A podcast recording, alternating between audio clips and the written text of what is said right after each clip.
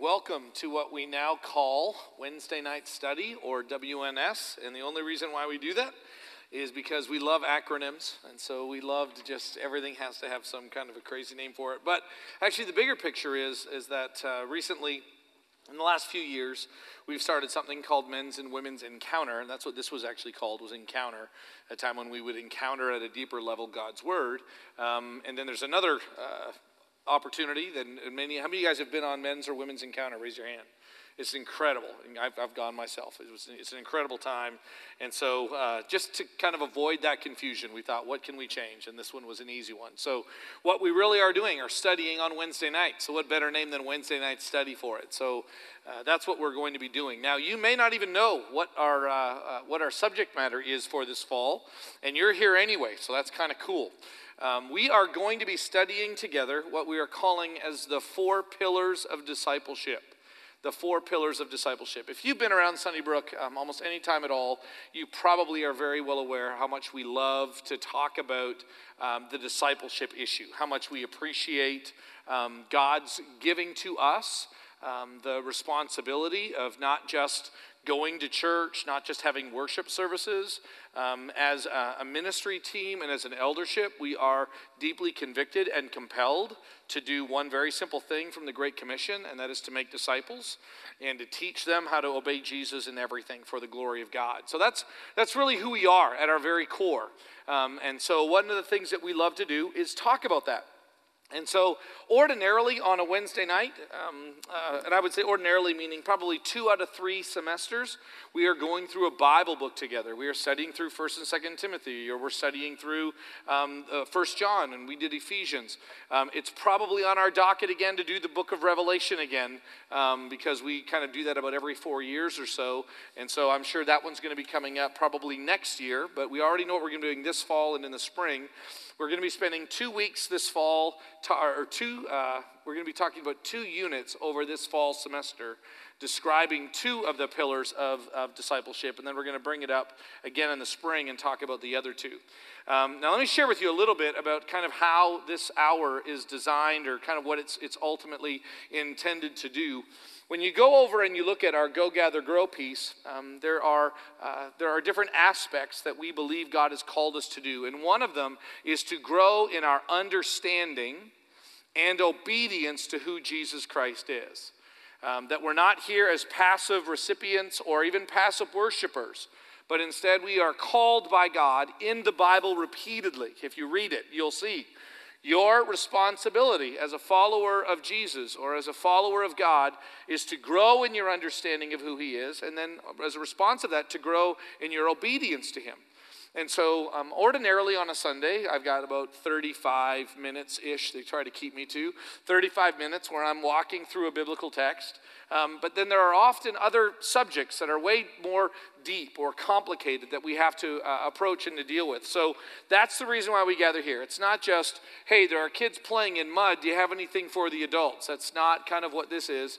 This is really our opportunity to delve in a lot deeper and say, listen, we, we need something more than just a 30 minute message. What we need is, is deeper information. I'm not always the teacher who is up here. I may teach the majority of times, but there's a number of us who are teaching. But our goal is that we might be challenged and encouraged. And we don't apologize for this at all. There's a lot of bad rap stuff going around about knowledge. And hear me, the Bible warns that knowledge puffs up. So it does it also comes with a dark side to it. But the knowledge of God is what the, what the Bible does. The Bible, God revealed himself in Scripture.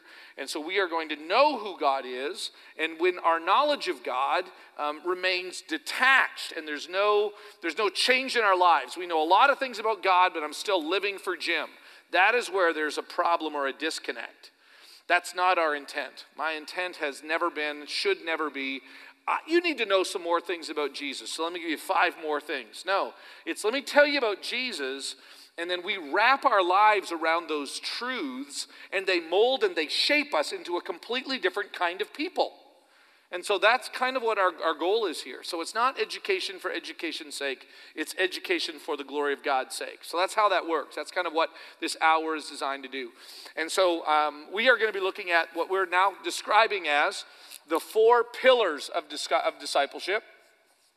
Um, four different aspects of discipleship that hold us together in terms of like what does it actually mean to be a follower of jesus christ? Now i'm always leery of these things. We, we, don't we're not trying to argue. We went to the bible and jesus said there are four pillars of discipleship. So unlike other religions that actually do have just pillars of truth that their leader says these are the pillars or their people said these are the pillars no these are four things that we believe as the leaders of sunnybrook that really, at their very heart, describe what it means to know who God is and to respond to Him fully.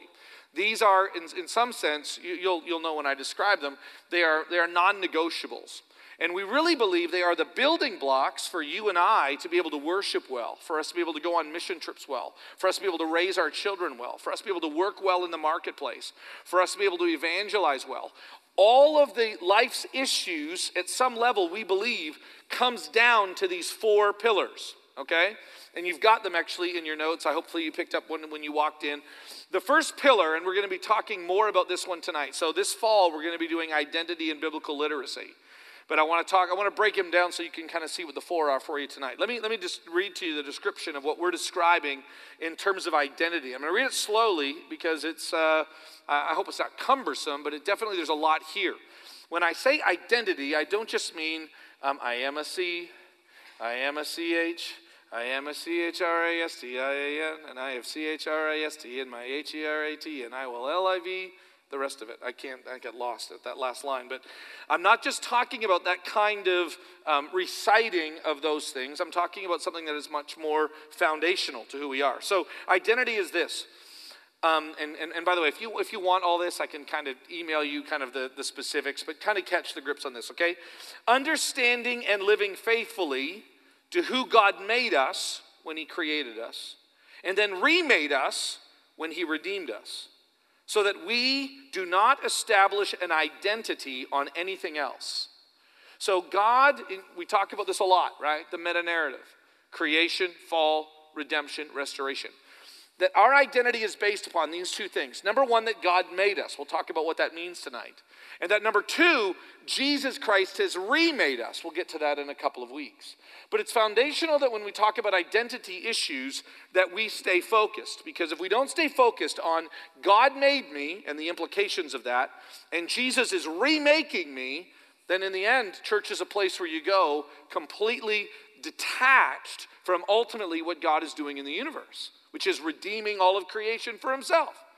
And there is a tendency for all of us, you know this, there's a tendency for all of us to try to find other ways to find an identity. Okay? Um, I, I, I, do. I, I cheer for Oklahoma State. Go Cowboys. Yay, I do that, okay? But I'm actually at heart a Miami Hurricanes fan. Some of you actually know this. I love the Miami Hurricanes. Go you. So, and I know what it's like every year. I'm, I'm going to I'm gonna buy, drives my wife crazy, but I'm going to buy a new Miami Hurricane shirt so that I can have a nice polo to kind of go with our, our season's goals this year. And actually, a couple of, uh, I was in the middle of a meeting one time and I got a, a letter, an email from Mark Richt, who's the coach of the Miami Hurricanes. And he asked me, because we're friends, you know, and um, he asked me if I would give to their new Building Champions campaign. And I just felt like I have to give because I'm a, I'm a fan, I'm a supporter of them. And so I sent them $50 and they sent me a letter saying, Thank you so much for being part of the Building Champions campaign. And I have a bumper sticker on the back of my car that says, Go you, okay? Like this is who I am.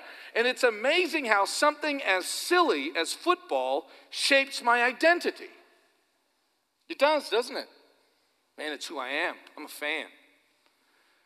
Now, it gets deeper and I have like um, I have a, an occupation that begins to mold and shape who I am. And then when I do well at that, I feel really good about me. Man, I feel good about me because I'm really succeeding at what I'm doing. And then all of a sudden, I'm not doing well. Man, I'm a terrible person. Man, I'm really struggling in my job. And man, I have no, and then I lost my job. And when I lost my job, then it's just like, man, who am I? don't even know who I am anymore. Have you heard people talk like this? What are they saying?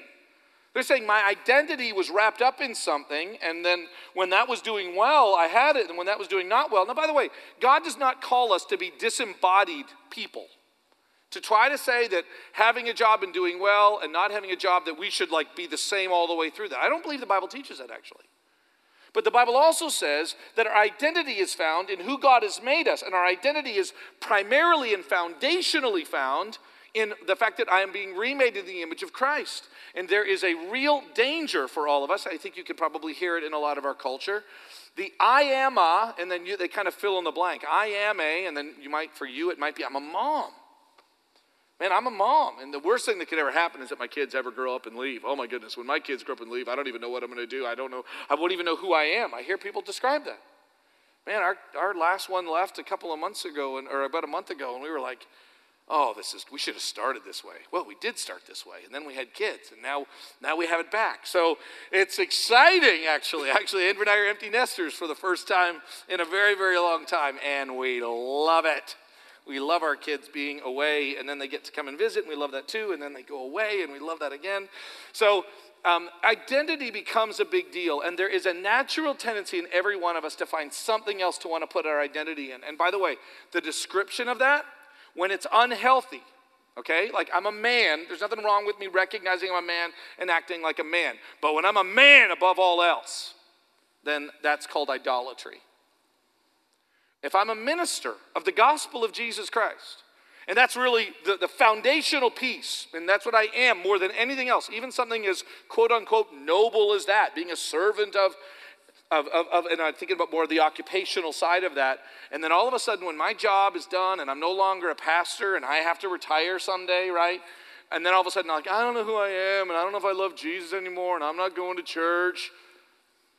What happened? You, were, you, had an, you had an identity in something that was not deeply rooted in Christ. And so, identity is a, a serious, serious, serious problem. And when we find it in something else, when we find it in an occupation, when we find it in another relationship, that leads to idolatry and rebellion against God. That's what it leads to. And so you can honestly see why this is more than just, well, we need to understand what it means to be not just women and men, and we'll talk more about that as well, but ultimately as children of God. And how do we put that we are Christ followers above all else? And how, what does it really mean for us to put our identity in Him? Well, the second thing that we're going to look at, um, and we'll do that a little later on in this semester, we'll round it out right before Thanksgiving, is this issue of biblical literacy. So the first one is identity. And the second one is biblical literacy. Now, obviously, um, this one here is something that you, you all know we use the Bible a lot, right? You can see them in the pews, and you know that I, I teach from them a lot. And so we know that they have value and they have worth. But I'm not just talking about, hey, the Bible is a good thing, but one of the pillars of discipleship is that you know how to use it. I meet people all the time that are so desiring. I believe this. I'll, I'll take them at their word. Man, I desire to be a better follower of Jesus Christ. I desire to know Jesus better. And then if I were to just kind of break it down and say, well, tell me about your active engagement with the Word of God. Yeah, I'm really, really busy. I don't have time to do that regularly. I bought this one minute Bible and I don't have quite t- time to do a whole minute in a day. But if they could ever come out with like a 15 second Bible, hmm. So you really don't know the Bible. Like you really don't know like where to go to find nourishment. And truly, it, it just it, it will stunt your growth. Now, again, it's not knowledge for knowledge's sake, but when you find yourself, um, when you find yourself anxious, when you find yourself scared, when you find yourself overconfident, when you find yourself rebellious, the Word of God, better than anything else, better than anyone else's wit or wisdom, the Word of God will center you. The Word of God will give you strength. The Word of God will encourage you. I know this sounds crazy, but in, you know, we're in church, and so we say unbelievable things here all the time, and they're just believable. But the, the, the Word of God is supernatural. Like, I believe that. I believe that when I'm reading Ephesians 2 and it's describing like dead people coming to life, it's not just describing Jesus who actually did that by the power of God, but it's describing the life that I experience when I engage Jesus and the Holy Spirit that now lives in me. Like our whole mindset is that of supernatural. I'm not here to be a psychological coach or your life coach, but to describe a supernatural engagement with the Word of God. Question is, do you believe that? There's a young lady who will actually be coming to, no, a couple of days from now. We met her in Poland. She was Ryan's translator. She's a young girl. She's going to be with us for a month. Uh, we decided to bring her here and uh, to kind of give her an opportunity. Um, she has been serving with this church um, in, during the summer times for a few years. Um, she grew up um, going to church on a pretty regular basis, but never really actively engaged um, Jesus in a way. And so Ryan Vincent was actually sharing with her, and he began to talk with her about biblical authority the idea that the Bible would mold and shape her life. She's about 18 years old, very passionate young lady. And she looked at him and she said, Biblical what? Well, you know, like biblical authority, like when you're reading your Bible and you're engaging. And she's like, No, I don't have a Bible. Wait a second, like you've been going to church for how long? My, my life? And you've never, no. So you're, t- this is what she kept saying. You're telling me like the Bible's going to tell me how to live my life. Like that sounded like uh, yes, and one plus one is two, just in case you're wondering. It seems like it's the most natural step. And yet, I would argue that she's not alone. She's really not alone. I would argue that many of us um, have probably seduced ourselves into believing that we're, we're following the Bible, you know, kind of, because I think it says in there somewhere that I should be a good person. I'm following the Bible kind of because you know it really really tells me that I should like be a good uh, good person. It's kind of like the only thing. Be friendly. That's kind of the major theme that we have right now in our culture. Well, no, actually, the Bible says a lot more than that. And so, biblical literacy helps us know who God is and what God is like. Um, I was, I, was with a, I was with a young lady one time, and we were in my office, and we were going through a prayer time. And in the middle of this, I, I realized like our prayers, one of the reasons why our prayers are, are shallow or our prayers feel lifeless is because we don't really know who we're praying to. It's kind of more like a letter to Santa Claus. Dear Santa, I've been good. Send me something nice. Like I really don't I don't know Santa. I mean, I know he wears a red suit and all that stuff, but I really don't like know him, know him. I guarantee what, what, is, what, what began to cause in my own prayer life a deeper communion, a deeper communication is that I began to know the one that I was talking to. I began to realize how holy and righteous and loving and caring and merciful and how, I mean, I began to see like the fullness of who God was. And I realized, wow, like I, I really do. First of all, I want to be on the right side of this being. and the second thing is, like, I want to, I want to be able to know how to communicate with Him. And so this, this, this deep desire, in, whether it be prayer or whether it be, I promise you this, one of the reasons why worship one of the reasons, because I'm not, I'm not a fan of the only reason, but one of the reasons why worship can feel either dead or it can feel really exciting but shallow is because you don't know the one to whom you're singing. I could sit here and I could sing about my wonderful wife for a really, really long time. I could talk about her. I could sing about her. I could sit here and reflect on her and all of the things that she has done for me and all of the things she has done for our family. And I could just go on and on and on and on and on. You know, kind of like you do about like football or baseball or your job or uh, your grandkids. You know how you do that? Yeah. And then when it comes to God, you really don't kind of know what to say. Why do you think that is? Because you don't know. Like you don't know his batting average. Like you, you don't know where he is on the depth chart. Like you don't know what his favorite color is. Like you don't know these things. And so, no wonder that in worship and in other elements, it just kind of feels flat. Of course, it feels flat. You don't know who he is. And the more that you know him, the more you want to sing to him, the more you want to hear from him, the more you want to talk to him. So, biblical literacy is so much more than um, and by the way, there may or may not be a test involved, uh, but I promise you, um, we're only going to take your scores and make them public. No, I'm just kidding. We won't do that. Um, but biblical literacy is more than just kind of knowing facts, it's knowing God. Okay? So to know the Bible. Number three, which we won't get to until next semester, is the, is the, is the, the, the third pillar, is spiritual formation. Understanding like what it actually looks like to be formed into the image of Jesus Christ. This is who I am. This is the book that I use. What is all of this about? Um, and this is where we as a church, um, the Western church particularly, has really got this wrong. We are, uh, I'll give you the fancy word for it, we are soteriologists at heart, which is this Everything that we think about, everything that we focus on at church is are you saved or are you lost? Are you going to heaven or are you going to hell? That's soteriology, salvation. And that's almost everybody ever talks about. Are you lost or saved? Are you going to heaven or going to hell? Yeah, well, God's going to win in the end. That's really all I know. Okay, that is not what the Bible teaches, actually. No, by the way, the Bible teaches about heaven and hell, and the Bible teaches about salvation. But if you were to go back and find all of the texts that describe that what God is all about and what your life is all about is just to get to heaven and then to just enjoy it over there. And until then, you know, like have fun, be nice, and uh, go to church as much as you can. Read the book, uh, have some nice thoughts in your head, love your kids, right? That is not the way the Bible describes it. Are you ready for this? The Bible will describe, in terms of our identity, as us being made, us being broken, and then us being restored. And that restoration is not magic.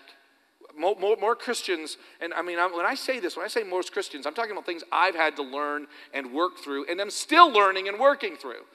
But I began to realize so often what, we, what so many Christians believe is like magic. I, I know of a case, okay, we're all grown ups in here. I know of a case where a couple was really struggling in their marriage. Intimacy was completely gone, okay? Intimacy was completely gone. And so I'm talking to this young man about his marriage, and he just kept saying, Yeah, I'm just going to start praying that God just takes that away from me, that God just doesn't make me want that anymore. Yeah, that would be a dumb prayer. Why would God begin to dismantle the way He made you? Why would God do that? That's actually not what God does. Well, I just, you know, I just, I struggle with lust, and so I'm just going to pray that God will just take that away from me. Okay, no, explain what you mean by, you know, like take it away. Listen, I'm not going to tell you, no, it's up to you and you need to pull your own bootstraps. That's not what I'm going to tell you. But the process of spiritual formation in us is not magic. If you go back and you look at, Paul says, focus on Christ, put to death these sins, focus on Christ, put to death these things. That's what he says. Not pray and God will just change it. It's no, God changes us by the indwelling of the Holy Spirit. And then as you and I begin to experience this new life, they call it regeneration, this new life that we have in Christ. But what scares me so much is that people come to faith in Jesus Christ and never change. Like they, um, they, they come to this new realization or they get baptized, but in, in, or, they, or they invite Jesus into their heart, whatever kind of mode the, the, the, particular group of people. We baptize here because that's what they did in the book of, the, in the book of Acts. But whatever it is, that, however it is that they, see, they see that, and then they think like that's it, like I'm, I'm kind of done. No, really, you're not. And it's not about, so you're telling me I'm not saved? I'm going, well, listen, again, this is the beautiful part. I say this, I try to teach this so much. The concept of being saved is, is, is, it's got a whole bunch of different pieces to it. One of them is a rescue. And by the way, I want to be rescued not just from hell, but I want to be rescued from the old me. I want to be rescued from a lot of the old junk that exists in my life. I don't just want to just, just be rescued in terms of my eternal destiny. That, and that's great too. But I, I need to be rescued from the fallen Jim Johnson because he's a mess. And he, he is hurting inside. And he, unless the Holy Spirit gets a hold of him, he will hurt others, you know. He will hurt others. And so there is a rescue. One of my favorite ways of looking at this word is the, is the idea of being made whole. A lot of Christians, I don't know how to use that word sometimes, a lot of people who think they're Christians aren't in the process of being made whole again. You know, this is why uh, you'll very seldom, seldom hear me describe Christians as people who go to church. You need to come to church. Well, actually, you really need to deal with Jesus. And then after you deal with Jesus, I just, I, I trust him so much and I believe in him so much that once Jesus has your heart, that these things kind of follow through. So hear me. I'm not saying, guys, you need to try working harder at being a Christian. I, I want to free you of that. I'm going to ask you to pursue your heart. Pursue your heart fully. And if your heart is Jesus, this is what you will experience. Okay? So, by the way, when I say pursue your heart, on Sunday I love to rip on heart things. I'm talking about a sanctified heart, okay? And by the way, if you don't have a sanctified heart, you pursue that, you'll end up with a messed up life. And then hopefully in the middle of your messed up life, you'll go, ah, I want Jesus. And then as you pursue him, you'll experience this spiritual formation. So this is Jesus Christ. Hear, hear me. The Bible actually teaches that by the time I'm done my life, whenever that is, um, uh, I will be ultimately, but even in the process, I will be in transition to becoming more like Jesus Christ. And, and people should be able to see that. And I should be able to experience that. And I would even tell you that if you're not experiencing that, if you're not seeing that in your children who are followers of Jesus Christ, if you're not seeing that in your spouse, and they're saying that, and you're not seeing them become more like Jesus, um, you really, I don't know, the, the phrase that I would use, but it doesn't mean it, get, you need to get your money back. Because that's always been God, God's intent, is to make us like his son, Jesus Christ. Last one that we're going to be looking at is the idea of missional living. Missional living. Now, the reason why we believe this is so critical so, this is who we are. This is the book that we look like. This is the process that we go through. And this is the context in which we live it out. The context in which we live it out is missional living. Now, here's what I love about that because so often in the church, this is where I'm so grateful for the team that I get to be a part on here at Sunnybrook, uh, staff and elders, is we begin to realize that so often when we think about, say, and it's not everything, but that go piece, sometimes when we think about the go piece, we think, oh, you mean like a mission trip? Well, sure, that's part of going. But it's more than that. Like, what else more would it be? Well, it mean, it'd be like sharing your faith at work. Oh, okay. So you mean evangelism. So it's evangelism and mission trips. Yeah, I think that's it. I think God has evangelism, mission trips, and then the rest of your life. And then we begin to divide it all up, which that kind of dividing up is a very dangerous way to look at your life. What if what Jesus Christ has asked us to do is to live for Him in every context? Don't you believe that? So now my missional living is not just about going on mission trips and sharing my faith, but my it is about going on mission trips and sharing my faith constantly, like wherever I am. Like when I go home with Andrea tonight, I'm going to live out my faith as a faithful husband. I'm going to be a faithful husband to her. And then my, my son's going to be coming home this weekend, and so I'm going to be with him, and so I'm going to live missionally with him too. Kind of asking how he's doing, going to talk about college, or might even have some fun, go to Granny's for breakfast. I mean, all of these different things that we're going to do. This is what missional living is. And then, by the way, that also includes in the Johnson household going to Ethiopia sometimes, going to Poland sometimes, working down at the this, sharing our faith with our neighbors. It is a it is a much broader picture, a more holistic picture of what it means to be a follower of Jesus Christ, because it is too easy for us to miss the context in which God has given us to live out our faith. And so, in the end, many Christians feel um, wrongly guilty about, man, like all I'm doing is investing, especially I've, I've, I've talked to a number of, of, of, younger women who are spending all of their time. I mean, Aaron, you kind of said this a little bit in your, uh, when you were sharing about your trip. Like, Jake gets to go out and save almost all of Ethiopia in a single day, and all Aaron, Aaron did was like stay home and raise the kids. So, who is living missionally? Well, you know, Aaron was through Jake. Well, sure. But actually, Jake was through Aaron. And this redeems every aspect of it. This changes how you look at work. This changes how you look at your neighborhood. This changes how you look at the city that we have been blessed to be a part of. Okay? It changes fundamentally everything.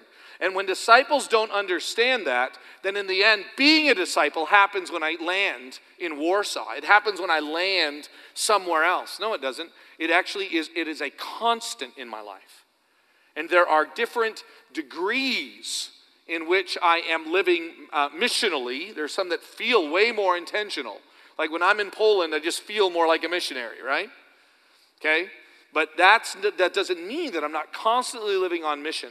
And so we are going to talk about these two this semester, these two this semester, and hopefully, by the time we're done, everyone in here will have A, a better understanding, and then B, not only a better understanding, but then they'll be able to uh, be more faithful in obeying who Jesus Christ is. They'll be able to draw back on this identity that I have. I don't know if I feel that at my very core I'm a child of God. I don't know if I feel at my very core that I'm a forgiven child of God, but I know that to be true, and so I'm going to struggle through this. I'm going to work through this. I'm going to remind myself through this. I know that my job is taking, I'm going to work through this. Our, my goal ultimately is that each of us, as we're, as we're done, by the time we're done this next semester, that at least we have a greater desire to understand our identity and a greater desire for us to know the Bible and, uh, uh, and, and, and, use it well. Now, by the way, um, I just got to kind of attach this. How do the four pillars match with the three G's? Okay? And, and, and by the way, so are we getting rid of that? Are we now going to be talking about the four pillars instead of the three G's? No. The, the thing is, is that we believe as we look at this, these actually work in conjunction with one another. That in the end, what, what has really caused a lot of people to go, I don't know what you mean by going, or I don't know what you mean by gathering, or I don't know what you mean by, by growing. Like, what does that actually look like? And that's because these, these four pillars, biblical identity, and, or identity and biblical literacy and spiritual formation and missional living, is the way by which we ultimately go and gather and grow. That's how they fit together. So we're not getting rid of them, but we're saying maybe your struggle – your struggle, your personal struggle, is that you don't know the Word of God. Maybe your personal struggle deep down inside is you really don't know where your identity lies. Maybe your struggle deep down is you do not recognize that you are to be looking like Jesus Christ. You really don't understand what it means, and we want to help you through this. We want to help you. How do I live a, like a follower of Jesus Christ in my marriage, in my home, with my children, at my workplace? Those are the kind of conversations that we want to actually live out. So let's jump into this. Um, this is uh, this is this is a, a, a, big, this is a rather deep component. I promise you that you will actually probably learn. Most likely, about 95% of you, maybe 100% of you, will learn actually a, cu- a couple of new words tonight. But we're going to go back to kind of the very beginning and look at what we describe as the nature of man. Obviously, it's important for Christians to understand um, the, the, that, that, that the authentic Christian, or what is the authentic Christian understanding about human nature? Especially when there are so many non Christian ideas about humanity that are going around there. So, is, is my identity something that I discover within me? You've probably heard this. I'm trying to figure out who I am. Do you know people who do this? Just really trying to figure out who I am. What does that mean? Well, it means I just kind of sit there and I think about what I really, really want. And then I go after it. And then I know that's really, really me. That's my authentic self. Hmm, okay. Like, who told you that was your authentic self? Uh, like the television and the internet. They're really helpful. Okay. So there's lots of ways that we can pursue or discover our true and authentic selves. And since that's the case, somebody needs to stand up and say, hey, by the way, I want to give you a Christian view of this. I want to give you a Christian understanding, a Christian explanation about what identity ultimately looks like. Here are some questions I want to ask you, and I want you to just think about these things. Are human beings part of nature or above nature? Meaning, are we mortal or immortal beings? Mortal or immortal? Okay? Now you might go, wait a second, what, what are you talking about? I'm asking you, like, are we, are we like everything else that just kind of comes and lives and then dies? Or is there something else within us? And by the way, the Bible actually says to that in a nutshell, Bible says what? Are we mortal or immortal? Bible says what? Yes. There is a side of us that is, that is mortal, and then there's a side of us that is not. Hmm. Second thing, are humans essentially good or essentially evil? What are they? Essentially good or essentially evil. This will shape your understanding of who you are. I mean, I think we're all just generally good. I, I just think we are. I think we're all just generally good. Well, then how do you explain, and I pick some kind of terrible part in human history? Well, except for them. Oh, okay. Well, how about the? Well, except for them too, and my ex-girlfriend. Like of the, you know, Hitler, uh, Stalin, and my ex-girlfriend. Those are the ones that I believe are terrible people. But everybody else just kind of is generally good, right? So, what is your belief system? Do you believe that people are generally good or do you believe that people are generally evil? What does the Bible say? You know what the Bible says? Yes. And we got to navigate that yes.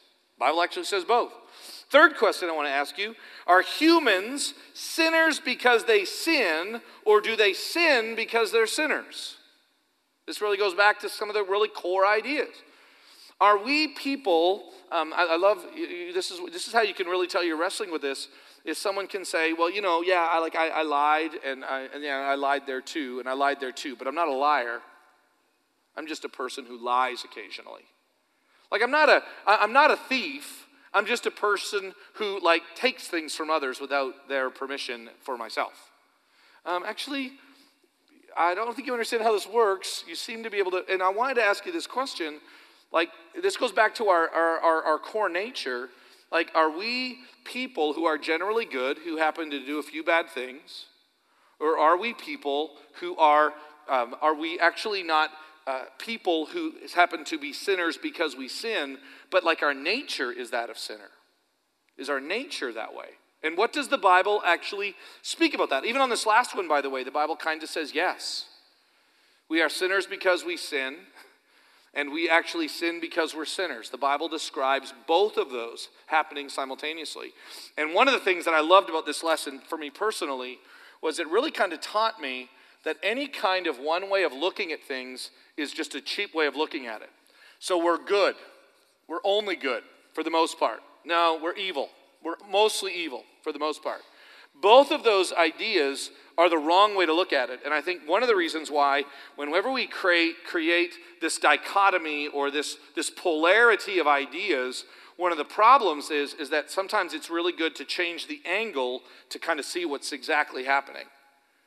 And how this is described, and we describe our evil, and we describe the way God originally intended us. Actually, I am really, really messed up, but that's not the way God intended it to be. Or when I'm looking at like what, what Jesus Christ is doing in me, then I believe I come over here and I go, I'll actually know, now that the Holy Spirit is dwelling in me, I have, there is something that is good now in me. The Holy Spirit is now in me. Now, there is something behind that that is still broken, that is being restored, but I need to look at it this way. And it becomes a little bit of the problem of just kind of having this either or mentality. The Bible offers, in many ways, either a both and, or better yet, I like to ask, well, what do you mean by that? What do you mean we're evil? What do you mean we're good? Describe what you mean by that. And the more that we can ask those questions, the more we can really begin to shape our identity. Can I give you a real practical way in which this kind of played out in the Johnson household? One of my favorite stories, he's sitting back there all tired, my, my, uh, my oldest son. He was um, uh, a young little boy, probably seven or eight years old, and he wanted to get baptized. So, so excited. I got to get baptized. I got to get baptized. I got to get baptized. And I said, okay, son, so let me tell me about why you need to be baptized. And he's telling me because of sin. And sin has caused a separation between me and God, but Jesus has bridged that amazing divide by his by vicarious death on the cross, and he is an atoning sacrifice. He's like eight years old and knew all these crazy fancy terms that his mother taught him. And I'm sitting here thinking to myself, oh, okay, so he knows all this big, big speech. And then I looked at him and I said to him, Son, are you a bad boy? And he said, No, I'm not a bad boy. Well, if you're not a bad boy, then why do you need Jesus? No, I still totally need Jesus because I'm a sinner. I'm just not a bad boy. And what had happened? He was at some level, and it's okay when you're young, it's at some level to be confused by that. I promise you. Ask your kid if they need Jesus, and then ask them if they're a good kid, and they'll tell you conflicting answers. Which, by the way, I, you know, um, that's where I had to sit down and try to break them down. Son, you're a terrible, terrible, terrible child. You've been a disappointment from the very beginning. So you kind of work through. No, you provide. You don't do that. You provide the right context. Like, son, when I say good, this is what I mean, and these are those areas where your mom and I are really, really proud, and we really, really love you. But let me tell you, God is a big piece of the universe, obviously.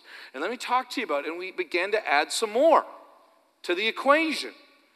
And so you can see why in the end having like a good explanation of are we good or are we evil are we where are we broken is going to ultimately help us in some of the most important areas of our lives.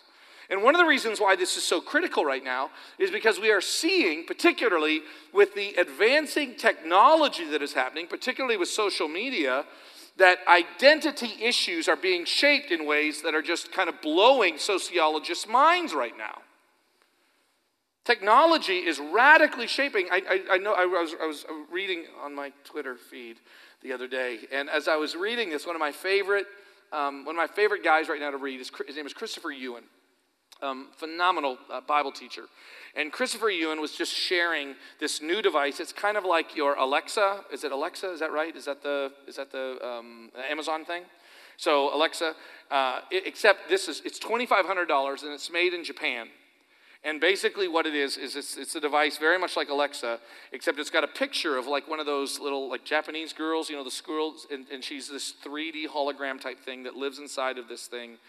And it is it is allowing like 60% right now of the like the single chinese or japanese people aren't even really interested in a relationship. They're just they kind of like doing their own thing. And so this is going to provide a relational uh, person for you to get to know and to, to be with and to have a relationship with and it's really really cool because she'll text you throughout the day hey honey i miss you and she'll even like encourage you to come home. Can't wait till you come home. If you can come home by this time, we and she'll sit and watch television with you. She actually has a chair that she gets in, and she sits and watches television with you.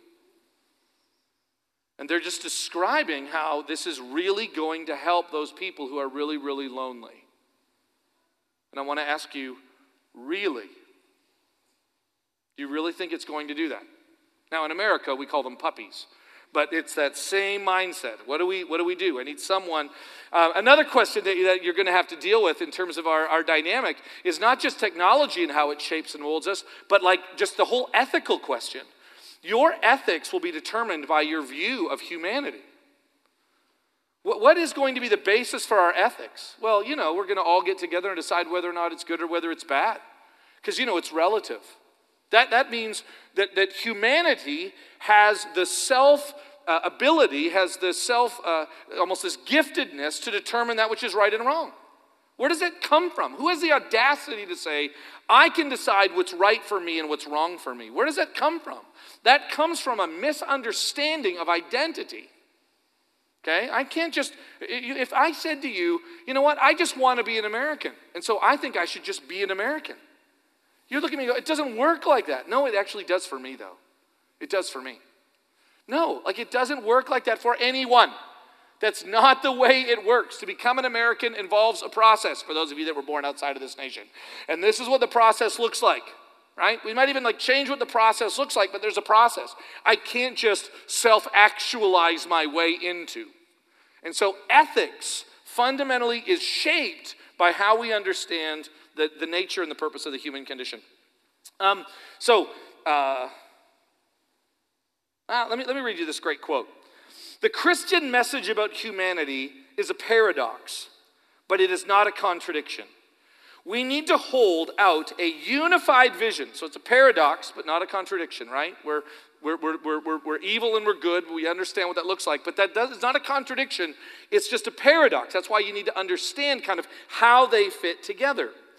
And we need to hold on, how to hold out a unified vision of humanity that undergirds the values of respect for human life, basic human rights, while at the same time acknowledging human limitations and evil tendencies. I love that quote. We need to be able to say, listen, there is a there is a need because God is God for human rights and respect and dignity when it comes to humanity. We need to fight for these things. That's why racism is wrong and that's why eh, eh, that, that inequality stuff that exists in our culture is broken and never the way that God intended. Well, so you're saying like, like we can achieve this? Well, no, because there are some crazy evil tendencies, but we will fight it till the end. That's what I believe strongly. I don't know if we'll ever fix racism but I will fight it with every breath I have. And that's just comes from a description in terms of who our, um, uh, who our God is and our, our connection with Him. So, what is our place in creation? There are a couple of key things that we actually that, that come from this idea of, uh, of God making us. And the first one is this: is that human beings are creatures that are made of dust from the ground. That means we are finite, limited physical beings who are, and this is the key word for me, dependent upon their Creator. We are dependent upon our Creator. And one of the things that you and I fight to do, um, relationally, um, people, people will do this all the time. You, and by the way, every single, when I say people, I mean like not you and not bad people, I mean us. When I am in a relational great spot with my wife and with my friends, I naturally feel like uh, I don't need God as much. I do. Because why? Because it's, it's getting fed from somewhere else. Man, like my wife like meets all my needs. She she she literally she comes along and she encourages me and she strengthens me. So I don't quite have this same need for God. That's why, man, I got this friend and he really needs God. What do you mean? Well, he's lonely and he has no friends, so he really needs God. But I got this other friend, he's got a great wife, so he doesn't need God as much. Like I hear people talk like that all the time. And sometimes I can be deceived into thinking like that. And so we are, by our nature, it's good to remind myself, like I am dependent upon God. One of my favorite moments ever, I think about it a lot actually, was hearing Francis Chan for the first time, which is just fun. And the very first time I heard him, and he's in the middle of this prayer, and he prays, And God, I want to thank you for this next breath. And then he breathed in. We could hear it. thank you. And for this one too. Can you hear Francis Chan doing that? That's how he likes to preach. And so he does that, and I'm sitting there going, I've never thought about that before. That is true. Like I, I need to, to understand how unbelievably dependent I am on God on a regular basis. And, and even though I seem to be able to, in this world, provide for my family, God is the provider, it seems, though, like I'm able to protect my family, but God is my protector. That's what we're going through right now, right? Kings and prophets. Is how fundamentally important it is for us to realize God made us. We're made from the dust, we're mortal beings. And then I am utterly dependent upon God.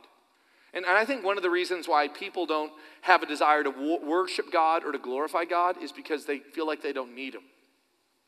I mean, I just ask somebody, I, would argue that the very core of, of that brokenness is just, I don't, like, what, what's He going to do for me? Like, I don't mean, this sounds so selfish. I really don't mean to be selfish. But honestly, like, how do I need Him? Like, what's He going to do for me? Like, I pretty much have everything I need.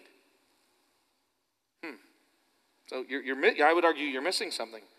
Our bodies are creations of God and therefore considered to be good, like everything else that God made. Humans are souls composed of both body and spirit. We'll talk about that. Sometimes the soul is used to designate the spiritual aspects that we're going to talk a little bit about the soul and the body and the spirit and how they fit together. But ultimately, what I want to say is God made them all. I love this idea that we're made from the ground. And then what did it say that God did to us? Ruach in the Hebrew. He breathed life into us. I remember the first time I watched someone pass away. It was um, like it was mind numbing. And it was, it just happened to be that uh, her, her this, uh, kind of near the very end of her life, she was having a hard time breathing. She was an older lady, and I was just there kind of to pray with the family. And she struggled to breathe and struggled to breathe and struggled to breathe and then stopped breathing. And I just remember thinking, and she's gone. And then, you, eh, for those of you that have been in situations like that, what's the difference? You're a doctor. What's the difference? Can you put that in a bottle? Like, where did it go? Right? I get why doctors kind of at those moments just feel powerless sometimes, right? Like, I can't bring it back. I don't have what God has. I can't just, I can't just, eat. I mean, we're not talking, we couldn't resuscitate her. She was gone. Okay? Wow. That fundamentally changes our understanding of who we are. Second thing that we're going to point out here in terms of our place in creation, the Bible actually teaches that our human nature is good and not evil. Our human nature is good and not evil. Now, by the way, you're going, well, what happened about the fall? No, we're not talking about the fall yet. But the Bible, when God makes us, this is very, very critical. I'll tell you one reason why it's critical. So, was Jesus messed up from the beginning or not? And the answer is what? No. So, therefore, if Jesus, and Jesus was what? Fully man. The church had to wrestle with this. So, if all humans are just messed up to begin with, well, then what happened to Jesus? He was fully human. So, by the way, don't know exactly how all of this is going to work out. You got to be willing to deal with some paradoxes and some tension in our lives. But the Bible actually teaches when God made all of creation, and behold, he looked back and he saw it. And when he, when he made man and woman, he said this Behold, it is very good. Like there's something unique and there's very something, something special in humanity, and we'll see what that actually is. But the very nature, kind of like the underlying nature of who we are, and I believe that we should believe this and argue this and, and kind of lift this up, is that there is a goodness that exists in us. Which, by the way, so when I come to someone who is now living on the other side of the fall, I love to point out you know that pain that you feel right now? As you're kind of rethinking your parents and they didn't make it and you're just going through that pain, yeah, that's not the way God intended it to be. Like that pain that you're feeling right now, that your grandmother passed away, that's not the way that God intended it to be. Why do you have that pain? Why does it hurt so much? Why? Is because it, it is a sign. How many of you know this? When there's something in your body that hurts, what do you do? Something's broken, something's wrong. Something is wrong. Which means what? That's not the way that God intended it, which means what? At the very root, at the very core of it, is its goodness. And it's good for us to remember that so that we don't just settle in. We don't just settle in and say, yeah, that's just the way it's always going to be. It fundamentally denies what's going on. Now, by the way, I'm going to come along and I'm, I'm not going to argue against that, but there's another side to that equation. The third thing that I want to talk about is this is that human beings are estranged, fallen, and corrupted. so, on the other side of Adam and Eve, there is a, a break that now exists. And to try to deny that is wrong. When, when my son, um, my, when my youngest son broke his leg, the doctor didn't go, oh, it was probably like that all the time. No, he knew this, it wasn't like this all the time. And what do we need to do? To the best of our ability, we need to make it like it was. Because why? It's broken. the top part of his leg was estranged from the bottom part of his leg and they had to put it back, and they had to put these kind of rods through his femur, and that's what they do to kind of try to put it back together. Why? Because this is the way it was supposed to be. This is not the way it was supposed to be. This is the way it was supposed to be. And therefore, um, it, is, it is important for us to recognize the fallen and the corrupted and the estranged nature that we are living in or that we're existing in is not the way that God intended it. I mean, I, I, I think it is so good for us as husbands and wives, and parents and children, and friends and coworkers, and, and people who live in a, a, a democratic republic, as we look at the brokenness around us, how can you deny it? So, what are you going to do? I'm going to get mad. That's what I'm going to do. And then I'm going to go on Facebook. That'll fix them. And I'm going to rant on Facebook, and that'll fix them. And then I'm going to send an email. And then I'm going to get a friend, and they're going to, we're going to actually do like 50 emails, and that's going to fix them. I mean, it doesn't work that way, does it? Like this, this isn't it. This isn't. So what are we going to do? And here's the answer: we are going to, to the best of our ability. And I only get so many years, and I only get like one body to live it in. So I only get one time in one place, and I gotta sleep seven hours a night. So however all of these things work together, I'm going to do my best, the best that I can, not to rant, not to get angry, not to pretend, not to like drink myself into oblivion because I can't take the pain, but to give Jesus in those moments. Like my identity is, man, this isn't the way that God made it. Jesus ultimately is going to be the answer, and therefore there is brokenness in the world. And I, I, I, I, embrace the brokenness in a sense. Not accept it in the way of going, oh, yeah, we all are. But I remember watching my children really struggle and at times fail.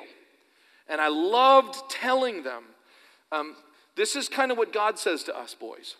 God says to us, that we are broken, that we are going to sin against us, but He loves us. And therefore, guard your heart against rebellion. Guard in your heart any kind of a, I'm going to do it and I don't care. Like, guard against that. Like, that is a terrible way for you to live. But, son, I never expected you to live a perfect life. I always knew that you would, you would hurt your mom and I in a number of different ways. And I hurt my parents, and your, your, your mom hurt her parents. Like, it's just kind of the way that it is. And I'm not saying that so we, that we will just accept it, but we're not going to be just freaked out by it either. I know a lot of Christian people that just get freaked out by like brokenness. I don't understand that. What are you freaking out about? You know we're all broken. We're not going to escape. We're not going to get mad. What we're going to do is we're going to engage it with the gospel.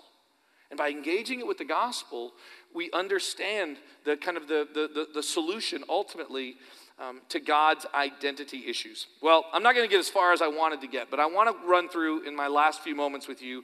I want to walk through three responses to what we to, to, to look at how humanity was was was uh, uh, was was considered, and we'll end kind of with where we are today.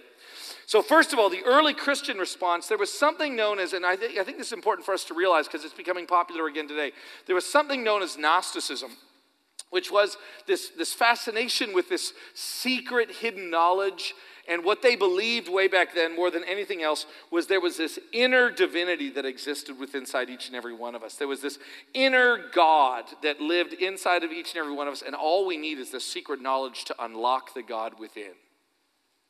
And man, if you can just figure that out. And the church had to come along, and the church had to say, no, no, no, no, no. You don't have an inner God.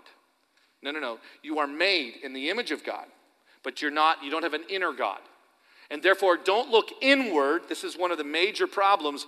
Don't, work, don't look inward for meaning or purpose. Don't look inward for correction and guidance. Where do you look?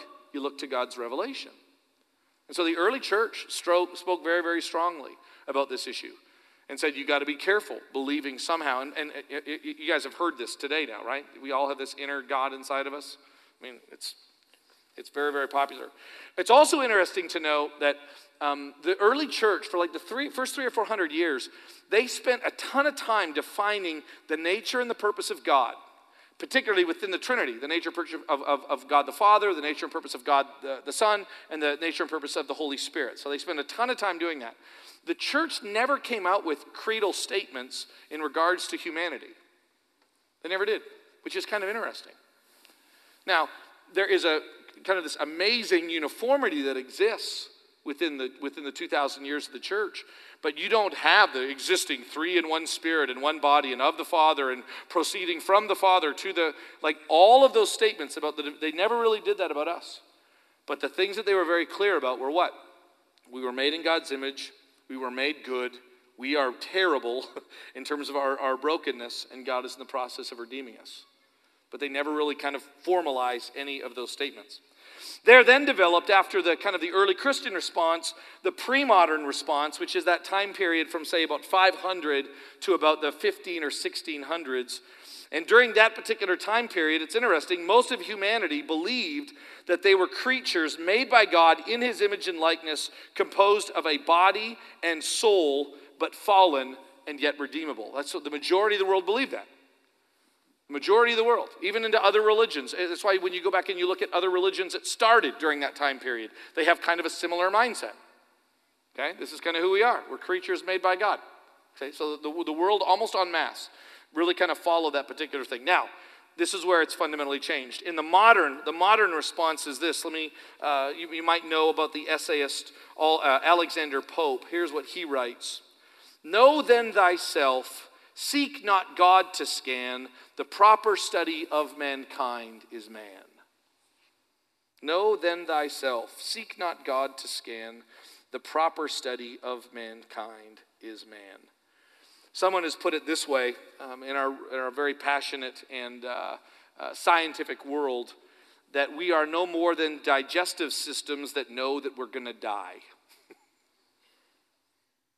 That's who we are. We're digestive systems that know that we are going to die. And what, what I think it's so critical that you and I do during our study is say, actually, that's not true.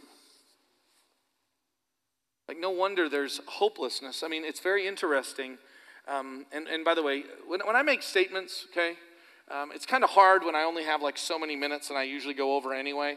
It's so hard. So if I make a statement and you feel like, wow, that's kind of like too strong of a statement, come and ask me about it and I'll kind of explain to you, yeah, there's always going to be an exception here or exception there. It's always going to be a little more complicated. But I genuinely believe that the suicide crisis that we see in our world today would not be totally solved, but is radically changed when people understand that God made them, that God loves them, that God redeemed them, that God has a plan for them and a purpose for them. And the reason in those, in those, parts of the world, like, like Japan, for example, where suicide is on the increase, is what does it matter? If we are a digestive system that knows we're going to die, then what does it matter when I die? What does it matter? And the question that I would ask is, like, what if that's not true? What if it's not true? What if you're not a digestive system that knows it's going to die? That's why it really matters that we speak the truth to one another and that we speak the truth to our children, that we speak the truth to our spouses about what their identity is. that we recognize that we are dependent upon God, that we recognize that there is a goodness in us because we are made in His image. We'll talk more about that next week. And that there is a brokenness in us that can only be redeemed and fixed by Jesus Christ. Let me pray.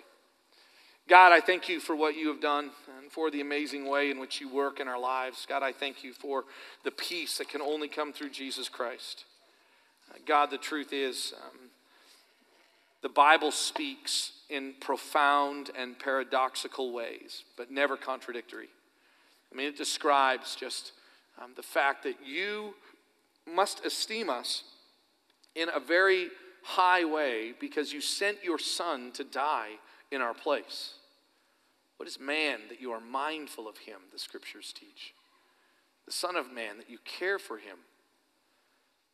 And yet, Father, uh, may we always realize that, that the love that you have for us doesn't come by anything intrinsic within us, but it is a gift from you to us. And in that way, Father, may we have a better understanding of who we are. May we share that understanding with those people who are struggling with their identity, who literally are lost and confused and depressed and scared, who are prideful and arrogant and uh, overconfident, whatever circumstance they find themselves in, may they find the truth in Jesus and may they find eternal peace in Him and in Him alone. So, Father, use my words uh, over the semester to get us there. Um, Father, in spite of me, get us there. I pray that all of us would be able to worship better, love better, be better employees and employers, be better husbands and fathers and mothers. Uh, Father, I, I, pray that we would all do all of this for your glory and your glory alone. It's in Jesus' name we pray. Amen.